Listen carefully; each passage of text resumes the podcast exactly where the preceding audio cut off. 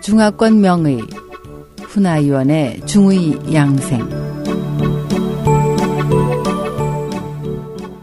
안녕하십니까.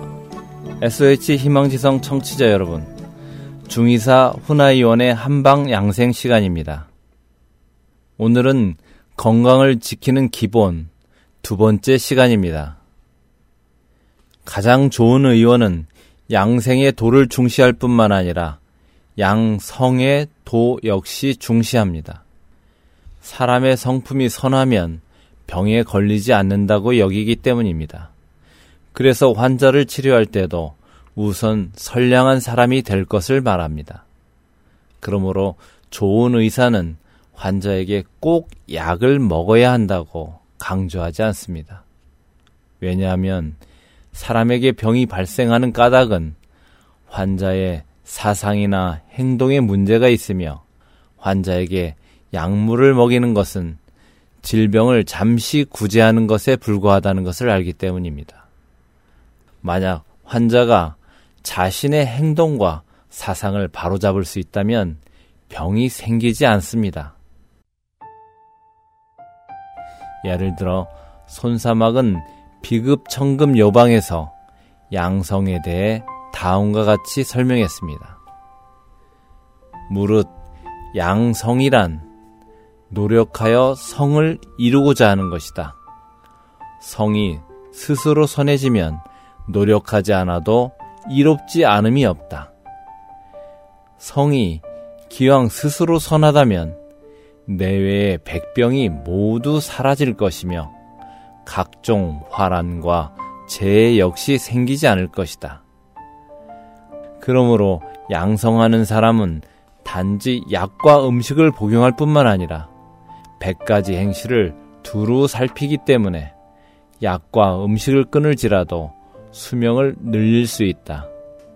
그러나 덕행이 부족하면 설사 오객과 금단을 먹는다 해도 수명을 연장할 수 없다.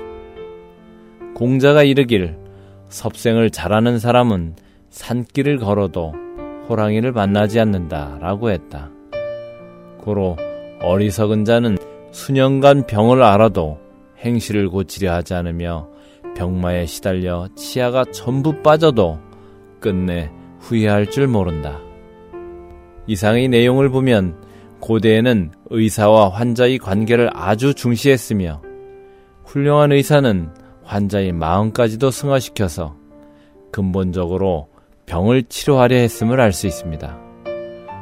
황제, 소문, 사기 조신대론에 다음과 같은 말이 있습니다. 음양을 따르면 살고 거스르면 죽는다. 따르면 다스려지고 거스르면 어지러워진다. 그러므로 성인은 병이 발생한 후에 치료하는 것이 아니라 병이 발생하기 전에 치료한다. 소문 상고천진론에는 상고시대의 사람은 도를 알고 음양을 본받으며 술수를 조화롭게 하고 음식에 절제가 있었으며 생활에 일정한 규칙이 있어 함부로 행동하지 않았다. 그러므로 몸과 정신을 모두 온전히 할 수 있었다라고 했습니다. 소문에서는 풍, 화, 서, 습, 조한 이러한 비정상적인 기후 변화로 질병이 생기는 것을 피하라고 가르쳤으며 될 수 있으면 스트레스가 적게 하라고 했으며 지나친 욕망과 집착을 버려야 쉽게 병에 걸리지 않는다고 했습니다.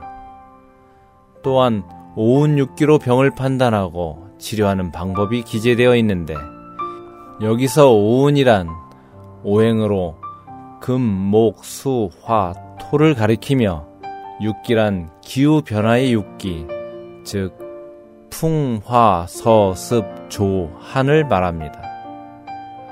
오운과 육기를 1년 4계절에 적용하면 특정한 해에 어떤 병이 발생할지 미리 예측할 수 있습니다.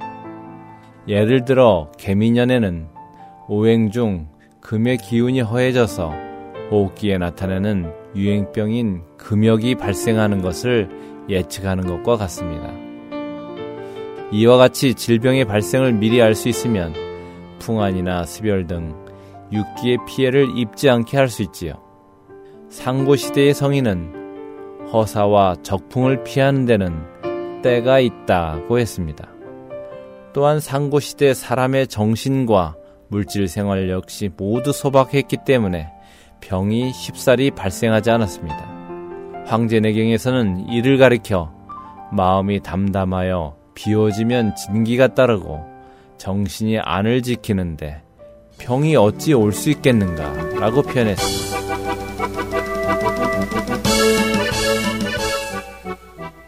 청취자 여러분 안녕히 계십시오. 다음 시간에 뵙겠습니다.